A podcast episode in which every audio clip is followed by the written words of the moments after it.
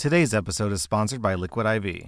I work out every week, so it's important to stay hydrated. Plus, on top of working out, I've got a three year old whose favorite after meal activity is to run laps, like the little psychopath that she is. Clearly, I need all the hydration I can get. That's why I like to use Liquid IV for my workouts and just for my daily drinking. Liquid IV hydrates you with benefits like electrolytes, essential vitamins, and clinically tested nutrients. With three times the electrolytes of leading sports drinks, plus eight vitamins and nutrients in a single stick, it's clear why Liquid IV is the number one powdered hydration brand in America. And I mean, yeah, vitamins and electrolytes are nice and all, but what about taste? They've got white peach, green grape, raspberry melon, and my favorite, lemon lime. Tastes great to me. Turn your ordinary water into extraordinary hydration with Liquid IV. Get 20% off your first order of Liquid IV when you go to liquidiv.com and use code R slash at checkout. That's 20% off your first order when you shop Better Hydration today using promo code R slash at liquidiv.com.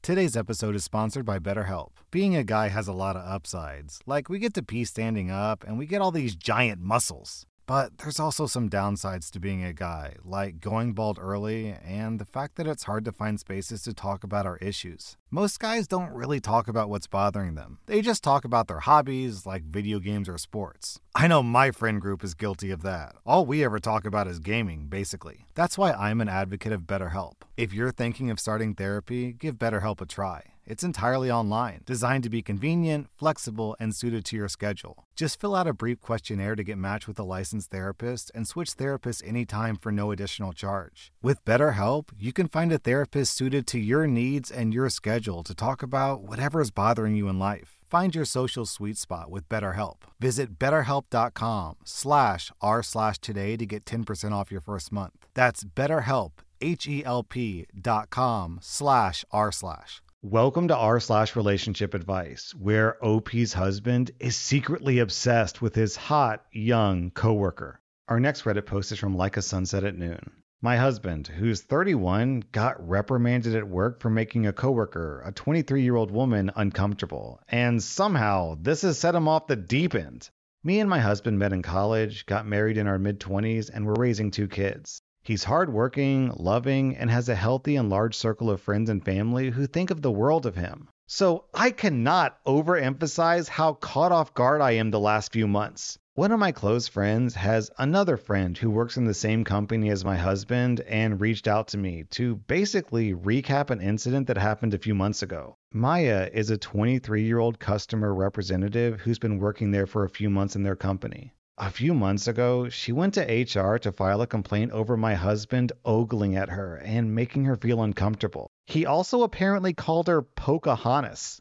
Another coworker, an older, more established person in the company, vouched for the disrespectful way that my husband spoke and acted towards her, and how she had to tell my husband off. My husband got reprimanded and written up. When I asked him, he didn't deny what happened and instantly assured me that his job wasn't in any real danger and how I know the boss loves him and they go way back. I told him it's not about that. It's about what on earth possessed him to harass a girl at work. He excused it by saying that his eyes wandered and he didn't mean to offend her when he nicknamed her. I called BS on that and told him that he didn't even sound sorry. He told me he was sorry, but he learned from it and it wouldn't happen again. My friend later told me that Maya was freaked out over a very expensive anonymous set of gifts that were sent to her apartment, and how there was no proof, but Maya knew it came from my husband, and that during work, my husband didn't cross any lines, but that poor girl still felt icked out whenever she had to share a room with him. My friend told me that she herself saw my husband checking out Maya during lunch or during meetings, and that only Maya got those types of stares from him. I hated having to do this, but I checked my husband's bank accounts and his cell phone to maybe find a purchase order. There was nothing out of order except for a major transfer to one of his friends. Almost $8,000. Yo, what? I confronted him and he said that his friend just needed some help and how I know that this friend is in a tight bind and how he has kids and Christmas was coming up. I couldn't argue and had to swallow my worries and bad feelings because he kept reassuring me that everything was fine at work. In January, Maya reported him to HR again, and this time my husband told me the same day, likely because he knew that I'd find out otherwise. He was acting like a victim, saying that Maya would act like his friend one moment and then get him in trouble the next. I told him to stop lying, to stop making excuses, and to stop insulting my intelligence. I screamed at him to get out of the house and to stay gone. Then it's like his brain broke, or I don't know, the real him came out, maybe? He went on this demented rant about how I don't have to worry, that I'm his wife, the mother of his kids, and how everything is airtight, and what's his is mine. And how his attraction to Maya was just animalistic, and how someone like her would never threaten my place. I was stupefied as I heard my husband go off on this sick tangent, including referring to this poor girl using slurs. I kicked him out and couldn't even stand to look at him for two weeks.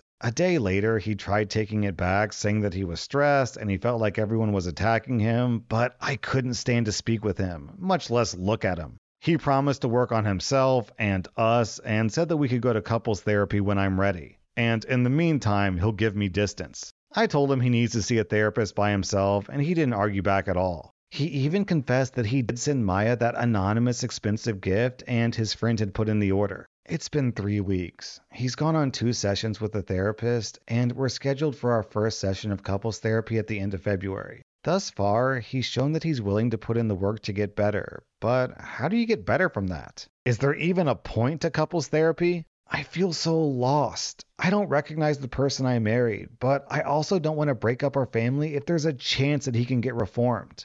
Yo, OP, $8,000? Your husband is secretly dropping 8K on a woman who is like on the cusp of filing a restraining order against him. What did he buy? Damn, I'm dying to know what he bought her. Let me check the comments. Let me maybe she said something. He showed me the receipt for what he bought, which was an assortment an assortment of high-end jewelry with flowers and chocolates. Wow. There's not even an ounce of subtlety there. This dude is trying to get laid. There's no there's no two ways about it. He's straight up trying to cheat. Also, OP clarifies that she is a very beautiful woman. OP clarifies, if my memory is correct, Maya is the first Native American woman that he was friends with since I know him. Also, he definitely has a fetish for Native American women. Man, there's no coming back from this.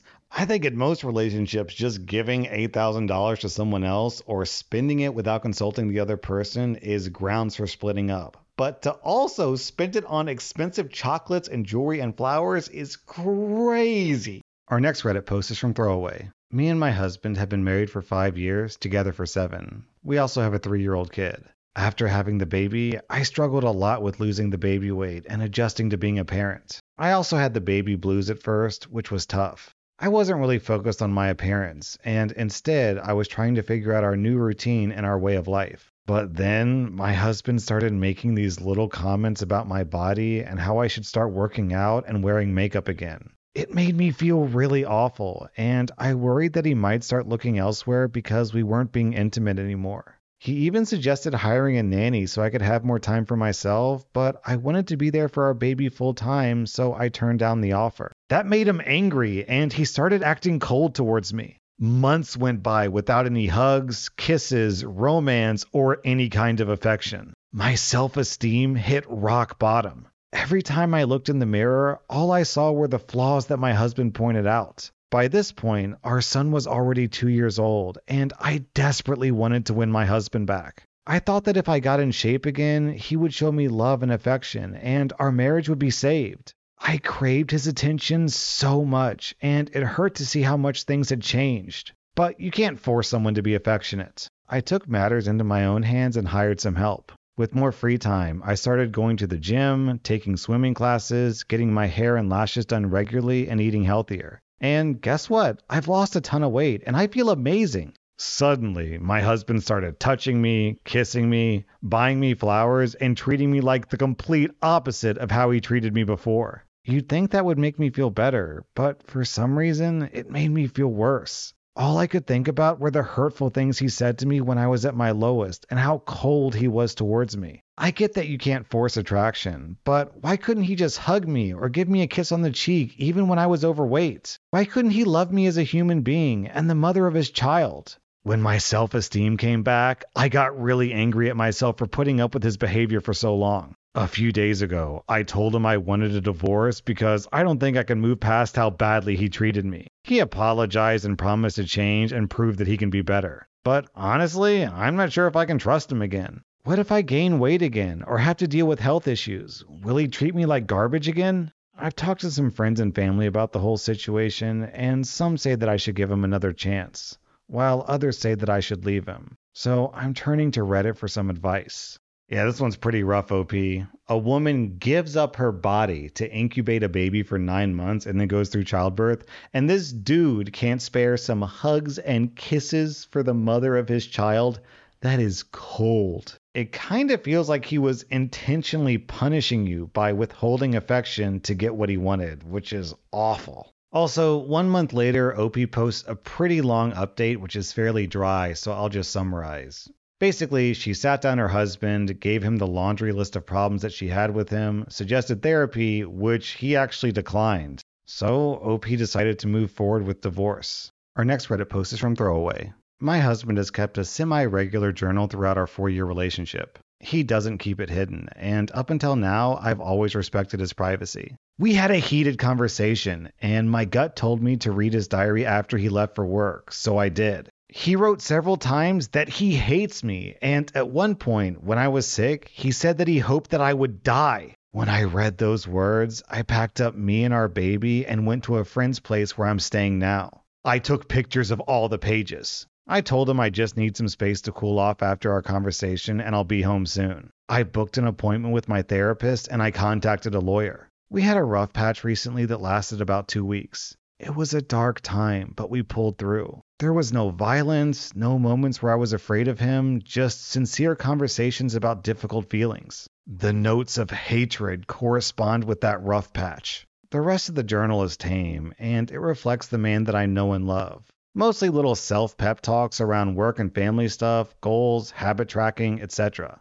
He sent me several warm messages since I left. He says that I'm glad that I'm taking space for myself, that he looks forward to reconnecting when I come home, that it's okay to have little hiccups, and that he loves me. I was sure that our relationship was over the moment that I read that he hates me. Or even the moment that I felt the need to violate his privacy. But the warm messages and the rest of the journal have me wavering a little. I understand the need to blow off steam when things are tense, and journaling is a healthy way to do that. But never in even our darkest moments have I fantasized about his death. Splitting up, maybe, but this feels so sinister. I don't know how I could ever feel safe around him again. Is this just healthy venting and I'm overreacting here? Or is this a man that I need to protect myself and my baby from? Man, you guys, sometimes I really have difficulty understanding what the people in these stories are thinking. I can't imagine hating someone's guts, but then living with them and then being in relationship with them every single day. I also can't imagine your partner secretly hating your guts, but then wanting to be around them. I mean, not to blame OP. I'm not trying to like victim blame here or say that she's responding in the incorrect way. It's just, oh man, I have a hard time wrapping my brain around it. Man, if my wife told me she wished that I was dead, it, it would sting. I would miss her, I'm sure, but I certainly wouldn't want to be around her anymore. I don't know. This is a rough one, OP. I think you're better off just cutting your ties and moving on because I don't see how you could possibly come back from this one. Wishing you were dead? What the? How could you? What is he going to do? Strangle you in your sleep? Please move on. Our next Reddit post is from Get a Life. My wife is in some kind of crisis. Her work is closed and she's being paid, but she's home with our kids right now, including one three year old. She gets breaks on Monday and Friday with childcare. We went into having kids knowing that she wanted to be a working mother, so this has been an adjustment, to say the least. So one day, she spent a long day with our kids and the next door neighbor kids, and when I came upstairs from work and she asked for a break, I didn't respond well. I made excuses and didn't offer help, and for the first time in years, my wife lost her temper and cursed at me. Like an idiot, I dug in and thought that I was right. I admit that we both said some unkind things. But after Reddit humbled me and she made me sit down and write a list of things that I did for the family versus what she did for the family, she had a longer list, so I apologized. She accepted, and I figured things would go back to normal. But they haven't. My wife used to include me in parenting our kids. I did dance pickup on most weeks, and bedtime was split. I gave baths, made dinner, all that stuff. Since our fight, my wife hasn't asked me for any help with the kids. The first morning I woke up on what was supposed to be my morning with the kids. I figured she was just trying to be nice or trying to prove a point, but it keeps happening. She also didn't send them down to say goodnight last night. Normally, my wife does this silly game where she sends my son to ask me to read five books, and then we negotiate down to like one or two and then race upstairs. Last night, I heard her racing him and came up to find her doing bedtime yet again. The kids haven't even noticed. It's like she's replacing me. Yo, what the what am I reading? What is this story? When we were fighting, I said something really dumb that's living inside me and festering. My wife was being nasty and said, You wouldn't see the kids a quarter as much as I do if I didn't arrange it, and I'm done managing you. I defended myself. I'm not an absent parent, and I said something along the lines of, I'd like to see how long you can manage without me. Consider my foot officially in my mouth. She started running again. She's cooking really healthy and often. Every night, I come home to my perfectly happy Stepford wife doing it all without me, and I feel empty inside. How do I, you know, OP, how do I fix this? I don't even know where to begin. At this point, I want to beg her to go back to how things were. That wasn't what we agreed on. OP, you're a, you're a dipshit. I shouldn't curse, but you're a moron. Your wife has started making dinner without you. Okay, then make dinner. My wife doesn't send the kids down to kiss me goodnight. Okay, then go kiss them goodnight. Are you stupid? Are you daft? If you want to be involved in your family's life, then just go be involved in your family's life. It sounds like what has been happening is that OP's wife basically forced OP to be involved in his family's life, and now she's just not doing that. So OP is just sitting around. What do I do? My wife isn't sending the kids to play with me, so what does that mean? Am I even allowed to play with the kids? Dude, just go play with your kids, you moron. That was r slash relationships. And if you like this content, be sure to follow my podcast because I put out new Reddit podcast episodes every single day.